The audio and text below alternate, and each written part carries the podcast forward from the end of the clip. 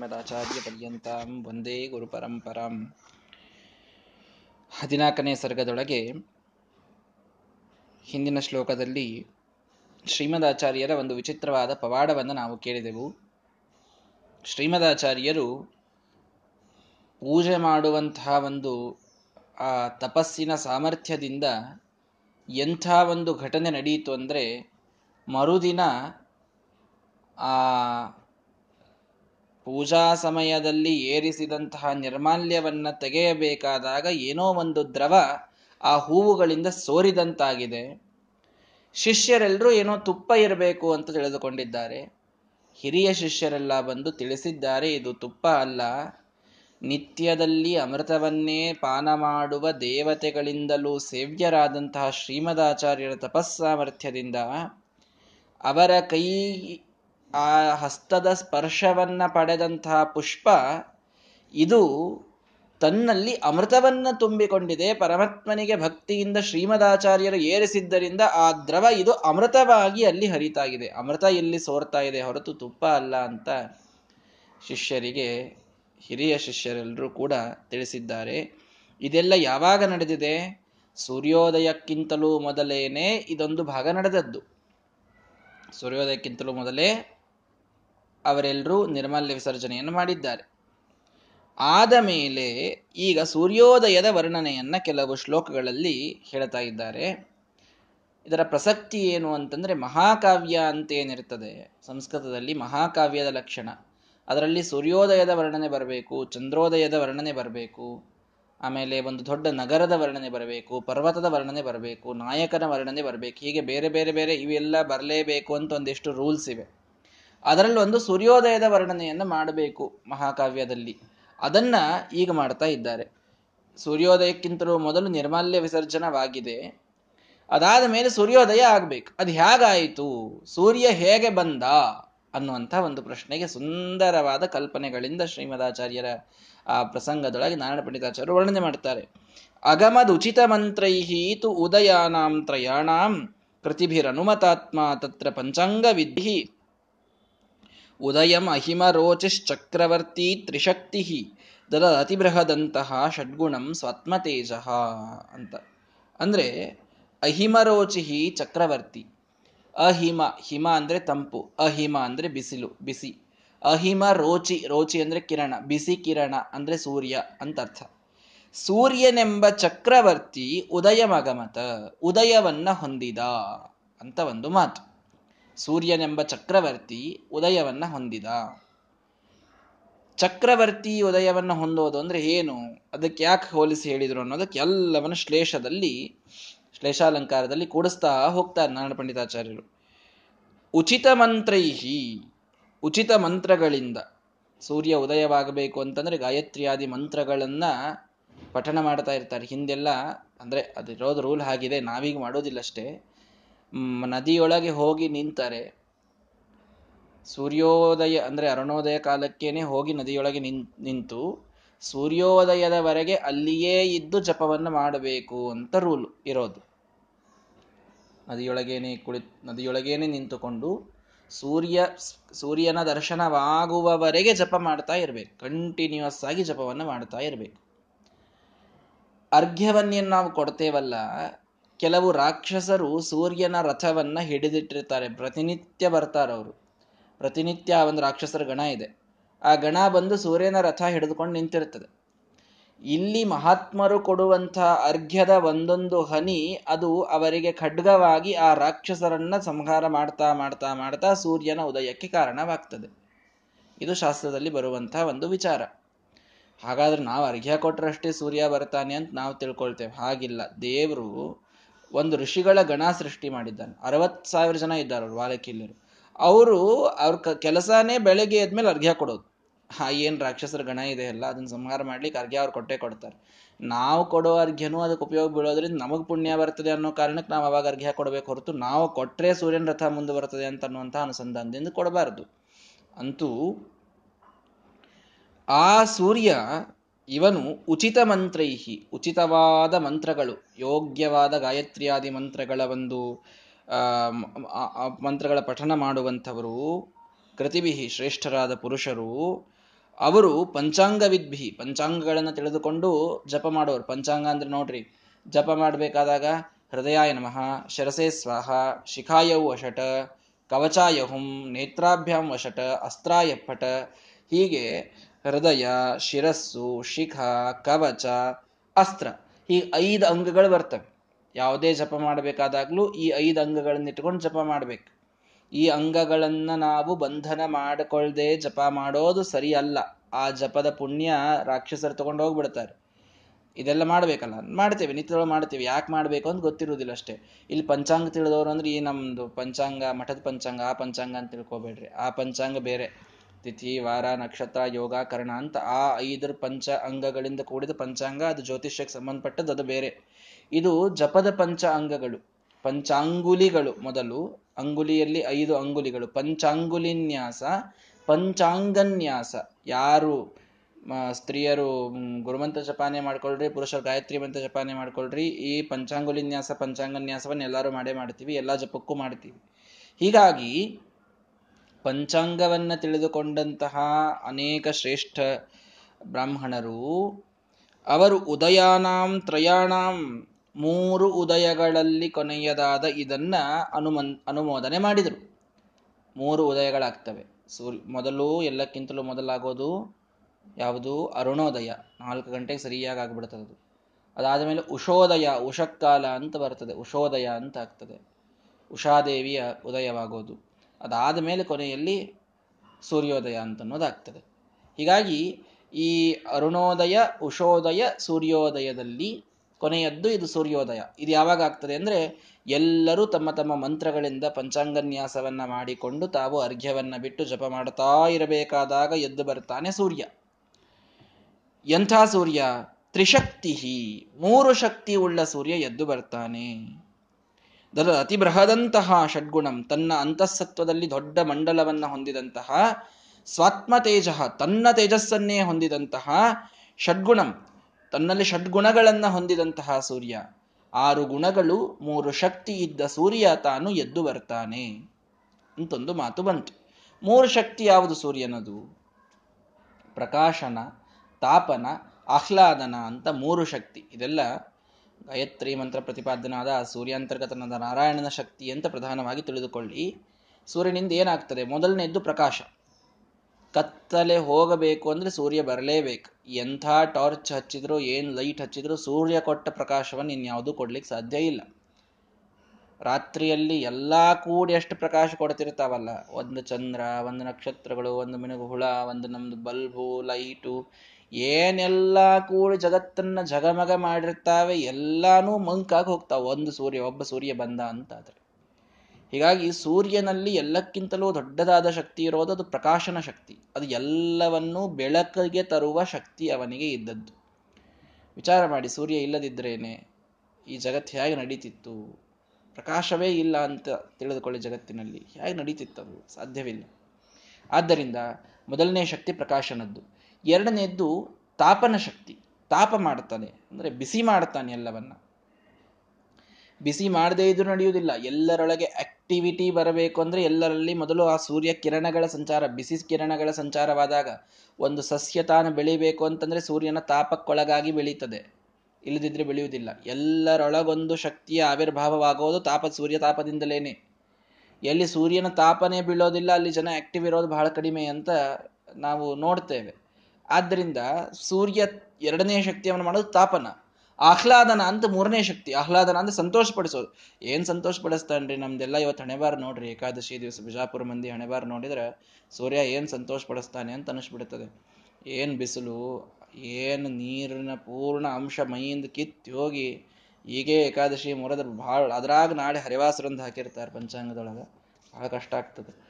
ಮತ್ತೇನ್ರಿ ಸೂರ್ಯಗೆ ಆಹ್ಲಾದನ ಶಕ್ತಿ ಅದ ಅಂತ ಹೇಳ್ತಾರಲ್ಲ ಶಾಸ್ತ್ರದೊಳಗೆ? ಇವತ್ತೇ ಬರಬೇಕಾ ಈ ವಿಷಯ ಅಂತ ಅನಿಸ್ತದೆ ಆಹ್ಲಾದನ ಶಕ್ತಿ ಅಂತಂದ್ರೆ ಅದಕ್ಕೆ ಬರೀತಾರೆ.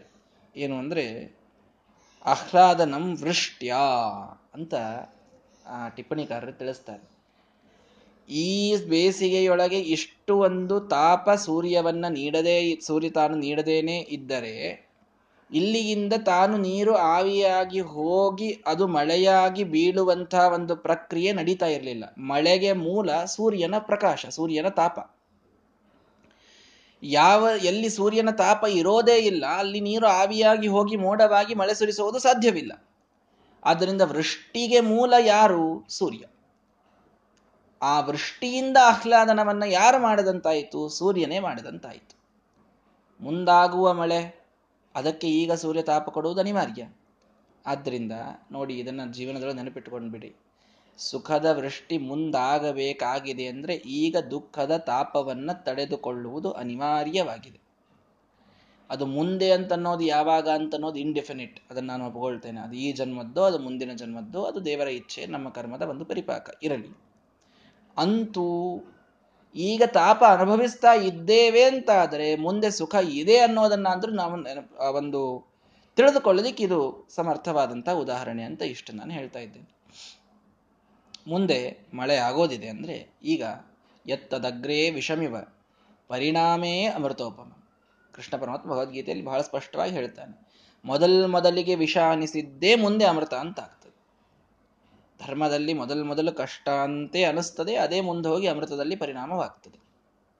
ಯಾವ್ದು ನೀವು ಮೊದಲೇ ಅಮೃತ ಅಂತ ಅನಿಸ್ತದಲ್ಲ, ಅಂದ್ರೆ ಟಿ ವಿ ಮೊಬೈಲು ಇನ್ನೂ ನಾಲ್ಕು ಚಟಗಳು, ಇವೆಲ್ಲ ಮೊದಲು ಭಾರಿ ಅಮೃತ ಅಂತ ಅನಿಸ್ತವಲ್ಲ, ಇವೆಲ್ಲ ನಾಳೆ ದೊಡ್ಡ ವಿಷ ಅಂತ ನಮ್ಮ ಆರೋಗ್ಯಕ್ಕೆ ಹಾನಿ ಮಾಡಿ ಹೋಗುವುದಕ್ಕೆ ಅವು ಅಣಿಯಾಗ್ತವೆ.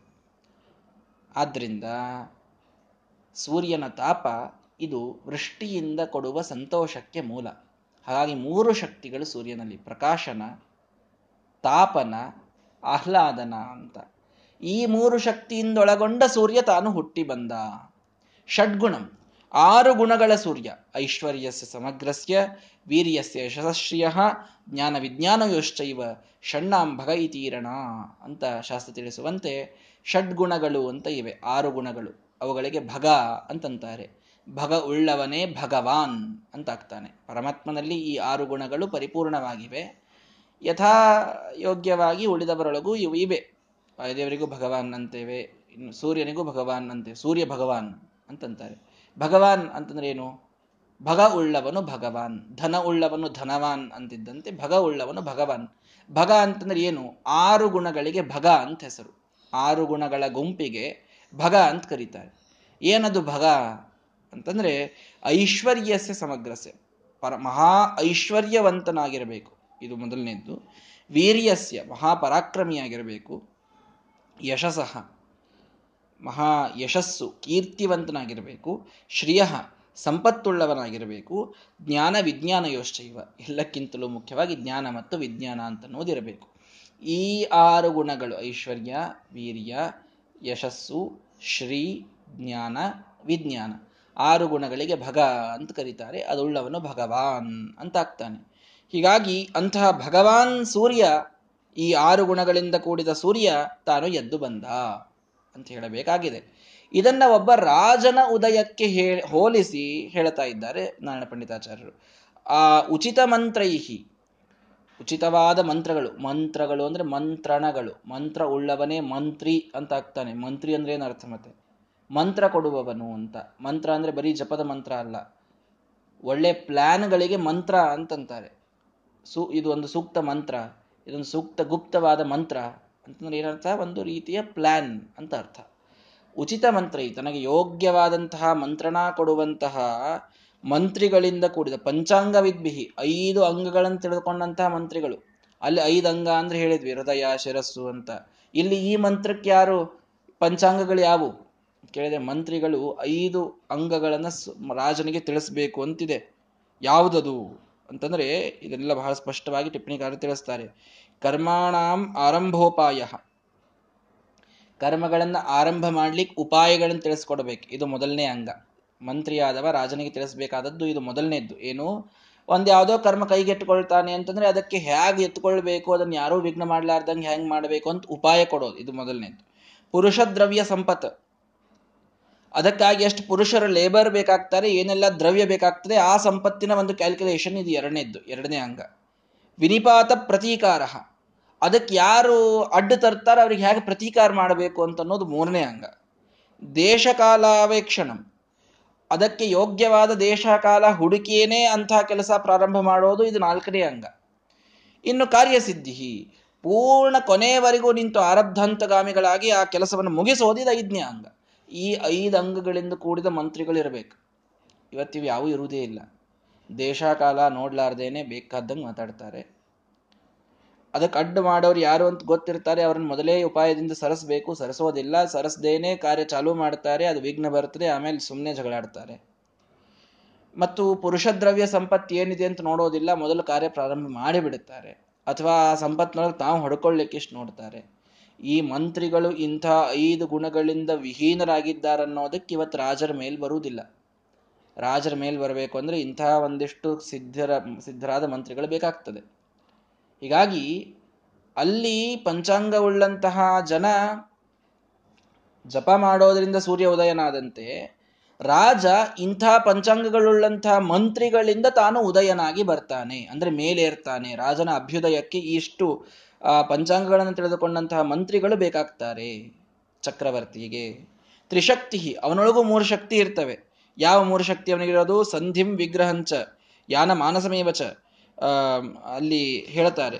ಮೂರು ಶಕ್ತಿ ಉಳ್ಳಂತಹ ಒಬ್ಬ ರಾಜ. ಮೂರು ಶಕ್ತಿ ಅಂತಂದ್ರೆ ಯಾವುವು ಅಂತ ಇಲ್ಲಿ ಟಿಪ್ಪಣಿಯಲ್ಲಿ ತಿಳಿಸಬೇಕಾದಾಗ ಉತ್ಸಾಹ ಶಕ್ತಿ, ಪ್ರಭು ಶಕ್ತಿ ಮಂತ್ರಶಕ್ತಿ ಇದು ಶಕ್ತಿತ್ರಯಯುಕ್ತ ಅಂತ ತಿಳಿಸ್ತಾರೆ. ಒಂದು ಉತ್ಸಾಹ ಶಕ್ತಿ ಇರಬೇಕು. ಆ ಶಕ್ತಿ ಇಲ್ಲಾರ್ದವನು ರಾಜ ಆಗುವುದೇ ಇಲ್ಲ. ಸದಾ ಸುಮ್ ಕೂಡ್ತಿರ್ತಾರೆ ಕೆಲವು ಮಾತೇ ಆಡ್ತಿರೋದಿಲ್ಲ ಡೈನಮಿಕ್ ಇರೋದೇ ಇಲ್ಲ. ಸುಮ್ಮ ಕೂತ್ ಬಿಡೋದು ಎಲ್ಲದಕ್ಕೂ ಸುಮ್ ಕೂಡೋರು ರಾಜ ಆಗ ಉಪಯೋಗ ಇಲ್ಲ. ಉತ್ಸಾಹ ಶಕ್ತಿ ಇದ್ದವನು ರಾಜ ಆಗ್ಬೇಕು. ಪ್ರಭುಶಕ್ತಿ. ಎಲ್ಲರ ಮೇಲೊಂದು ಪ್ರಭುತ್ವ ಸಾಧಿಸೋ ಶಕ್ತಿ ಇರಬೇಕು. ತಾನೇ ಎಲ್ಲರ ಕಾಲಲ್ಲಿ ಹಿಡ್ತಾ ಹೋಗವನು, ಅವನು ಅತೀ ವಿನೀತನಾದವನು ರಾಜ ಆಗುವುದಿಲ್ಲ ಎಂದು. ಪ್ರಭುಶಕ್ತಿ ಬೇಕು. ರಾಜ ಆಗವನಿಗೆ. ಮಂತ್ರಶಕ್ತಿ. ತನ್ನ ಸ್ವಂತ ವಿಚಾರ ಇರುವಂತಹ ಶಕ್ತಿ ಬೇಕು. ಮಂತ್ರಿಗಳು ಏನು ಹೇಳ್ತಾರೋ ಹೇಳಿ. ಕೊನೆಗೆ ಅವರು ಪ್ರಭುಚಿತ್ತ ಅಂತ ಅನ್ಬೇಕು ತನ್ನ ತಲೆಯಿಂದ ತಾನು ವಿಚಾರ ಮಾಡಿ ಕೆಲಸ ಮಾಡಬೇಕು. ಅಂತಹ ಮೂರು ಶಕ್ತಿ ರಾಜನಿಗೆ ಬೇಕು. ಇಂತಹ ಮೂರು ಶಕ್ತಿ ಉಳ್ಳಂತಹ ರಾಜ ಅಭ್ಯುದಯವನ್ನು ಹೊಂದುತ್ತಾನೆ. ಅವನಿಗೂ ಆರು ಗುಣಗಳಿರ್ಬೇಕು ಅಲ್ಲಿ ಹೇಗೆ ಐಶ್ವರ್ಯಸ ಸಮಗ್ರಸೆ ವೀರ್ಯಸ ಯಶಸ್ಶ್ರಿಯ ಅಂತ ಹೇಳಿದ್ರಲ್ಲ, ಇವಂಗ್ ಆರು ಗುಣ ಇರಬೇಕು ರಾಜನಿಗೆ. ನೋಡ್ರಿ ಸೂಕ್ಷ್ಮದೊಳಗೆ ಸೂರ್ಯೋದಯವನ್ನು ವರ್ಣಿಸ್ತಾ ರಾಜ ಹೇಗಿರಬೇಕು ಅಂತ ಹೇಳಿಬಿಟ್ರು ನಾರಾಯಣ ಪಂಡಿತಾಚಾರ್ಯರು. ಇವೆಲ್ಲ ಇವತ್ತಿನ ಪೊಲಿಟಿಷಿಯನ್ಸ್ ಕೇಳಬೇಕು ನಿಜವಾಗಿ. ಆರು ಶಕ್ತಿ, ಆರು ಗುಣಗಳಿರಬೇಕು ರಾಜನಿಗೆ. ಸಂಧಿಂಚ ವಿಗ್ರಹಂಚೈವ ಯಾನ ಮಾಸನಮೇವ ಚ ದ್ವೈಧೀಭಾವಂ ಸಂಶಯಂಚ ಷಡ್ಗುಣಾನ್ ಕವಯೋ ವಿದುಹು ಆರು ಗುಣಗಳು. ಸಂಧಿ. ಅವನಿಗೆ ಯಾವಾಗ ಸಂಧಿ ಮಾಡ್ಕೊಳ್ಬೇಕು ಅಂತ ಗೊತ್ತಿರಬೇಕು. ಎರಡು ಕಾಂಪ್ರಮೈಸ್ ಯಾವಾಗ ಮಾಡಬೇಕು, ಯಾವಾಗ ಮಾಡಿಸ್ಕೊಳ್ಬೇಕು, ಇದು ಗೊತ್ತಿರಬೇಕು. ವಿಗ್ರಹ. ಯಾರನ್ನ ಹೇಗೆ ಬಿಡಿಸ್ಬೇಕು ಅನ್ನೋದು ಗೊತ್ತಿರಬೇಕು. ರಾಜ ಆದವನಿಗೆ ಇವೆಲ್ಲ ಗೊತ್ತಿರಬೇಕು. ಒಬ್ಬ ಒಳ್ಳೆ ವ್ಯಕ್ತಿ, ಒಬ್ಬ ಕೆಟ್ಟವನ ಜೊತೆ ಕೂಡ್ತಾ ಇದ್ದಾನಂದ್ರೆ ಬಿಡಿಸ್ಬೇಕು ಅದನ್ನ. ಏ ಎಲ್ಲರೂ ಕೂಡ್ತಾ ಇದ್ದಾರ್ರಿ, ಕೂಡೋದು ಒಳ್ಳೇದು. ಕೂಡ್ಲಿಕ್ಕೆ ಬಿಡ್ಬೇಕು ನಾವು, ಯಾರಲ್ಲೂ ಜಗಳ ತರಬಾರ್ದು ಅಂತ ಇಂಥವೆಲ್ಲ ಮಾತಾಡ್ತಾ ಹೋಗೋರು ರಾಜರಾಗುವುದಿಲ್ಲ ಕೂಡ್ಸೋವಲ್ ಕೂಡಿಸ್ಬೇಕು ಬಿಡಿಸೋವಲ್ಲಿ ಬಿಡಿಸ್ಬೇಕು. ತಂದೆ, ತಾಯಿ, ತಾವು ಎಂಥ ತಮ್ಮ ಮಕ್ಕಳು ಎಂಥ ಮಿತ್ರರೊಂದಿಗೆ ಕೂಡ್ತಾ ಇದ್ದಾರೆ ಅನ್ನೋದನ್ನ ನೋಡ್ಬೇಕು ತಾನೆ. ಕೂಡಿಸುವಂಥವರು, ಒಳ್ಳೆಯವರು, ಸಾತ್ವಿಕರು, ಬುದ್ಧಿವಂತರು ಇಂಥವ್ರ ಜೊತೆಗೆ ಸಂಧಿ ಮಾಡ್ಲಿಕ್ಕೆ ನೋಡ್ಬೇಕು. ಕೆಟ್ಟವರ ಸಂಘವನ್ನು ಸೇರ್ತಾ ಇದ್ದಾನೆ ಅಂದ್ರೆ ವಿಗ್ರಹ ಮಾಡ್ಲಿಕ್ಕೂ ಗೊತ್ತಿರಬೇಕು ತಂದೆ, ತಾಯಿಗಳಿಗೆ. ಹಾಗೆ ರಾಜನಾದವನಿಗೆ ಎರಡೂ ಗೊತ್ತಿರಬೇಕು. ಯಾನಂ ಆಸನಮೇವಚ ಯಾನ, ಹೋಗೋದು ಹೇಗೆ ಅಂತ ಅನ್ನೋದು ಅದೊಂದು ದೊಡ್ಡ ಗುಣ. ರಾಜನಿಗೆ ಗೊತ್ತಿರಬೇಕಾದದ್ದು ಸುಮ್ಮನೆ ಹೇಗೋ ಹೊರಟು ಬಿಡಬಾರ್ದು, ಎಲ್ಲಿ ಬೇಕಲ್ಲಿ. ಯಾನಂ ಆಸನಮೇವಚ ಎಲ್ಲಿ ಹೋಗಬೇಕು, ಹೇಗೆ ಹೋಗಬೇಕು, ಎಲ್ಲಿ ಕೂಡಬೇಕು ಹೇಗಿರಬೇಕು ಇದೊಂದು ದೊಡ್ಡ ಗುಣ ಅವನಿಗೆ ಇರಬೇಕಾದದ್ದು. ದ್ವೈಧೀಭಾವಂ ಸಂಶಯಂಚ ಯಾವಾಗ ದ್ವೈಧೀಭಾವ? ಇಬ್ಬರನ್ನ ದೂರ ಸರಿಸೋದು ಹೇಗೆ? ಸಂಶಯ ಆಶ್ರಯ ನೀಡೋದು ಹೇಗೆ? ಎರಡೂ ಅವನಿಗೆ ಗೊತ್ತಿರಬೇಕು. ಇಷ್ಟೆಲ್ಲ ಗುಣ ಇದ್ದಂತಹ ಒಬ್ಬ ಷಡ್ಗುಣಗಳಿಂದ ಕೂಡಿದ ರಾಜ ಉದಯವನ್ನ ಹೊಂದಿದಾಗ ಹೇಗೊಂದು ಜಗತ್ತಿಗೆ ಪ್ರಕಾಶವಾಗ್ತದೋ ಹಾಗೆ ನಮ್ಮ ರಾಜನಾದಂತಹ ಸೂರ್ಯ ಅವನು ಉದಯವನ್ನ ಹೊಂದಿದ ಅಂತ ಒಂದೇ ಮಾತಿಗೆ ಎರಡು ಅರ್ಥಗಳಲ್ಲಿ ಇಷ್ಟೆಲ್ಲ ವಿಷಯವನ್ನ ತಂದಿಟ್ಟು ರಾಜರಿಗಿರಬೇಕಾದ ಗುಣಗಳನ್ನು ಕೂಡ ಸೂರ್ಯನ ಮಾತುಗಳಲ್ಲಿ ತೋರಿಸಿ ನಾರಾಯಣ ಪಂಡಿತಾಚಾರ್ಯರು ಬಹಳ ಅದ್ಭುತವಾದಂತಹ ಒಂದು ಕಾವ್ಯ ಶಕ್ತಿಯ ಪ್ರದರ್ಶನವನ್ನ ಇಲ್ಲಿ ಮಾಡಿದ್ದನ್ನು ನಾವು ನೋಡ್ತೇವೆ. ಹೀಗಾಗಿ ಆ ಶ್ರೀಮದಾಚಾರ್ಯರ ವಿಷಯದಲ್ಲಿ ದಯವಿಟ್ಟು ಎಲ್ಲರೂ ಮ್ಯೂಟ್ ಮಾಡ್ಕೊಳ್ಬೇಕು. ಸ್ವಲ್ಪ ಡಿಸ್ಟರ್ಬೆನ್ಸ್ ಆಗ್ತಾ ಇದೆ. ಎಲ್ಲರೂ ದಯವಿಟ್ಟು ಮ್ಯೂಟ್ ಮಾಡ್ಕೊಳ್ಬೇಕು.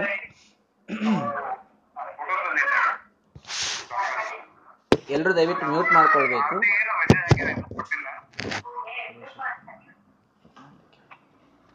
ಎಲ್ಲರೂ ದಯವಿಟ್ಟು ಮ್ಯೂಟ್ ಮಾಡ್ಕೊಳ್ಬೇಕು.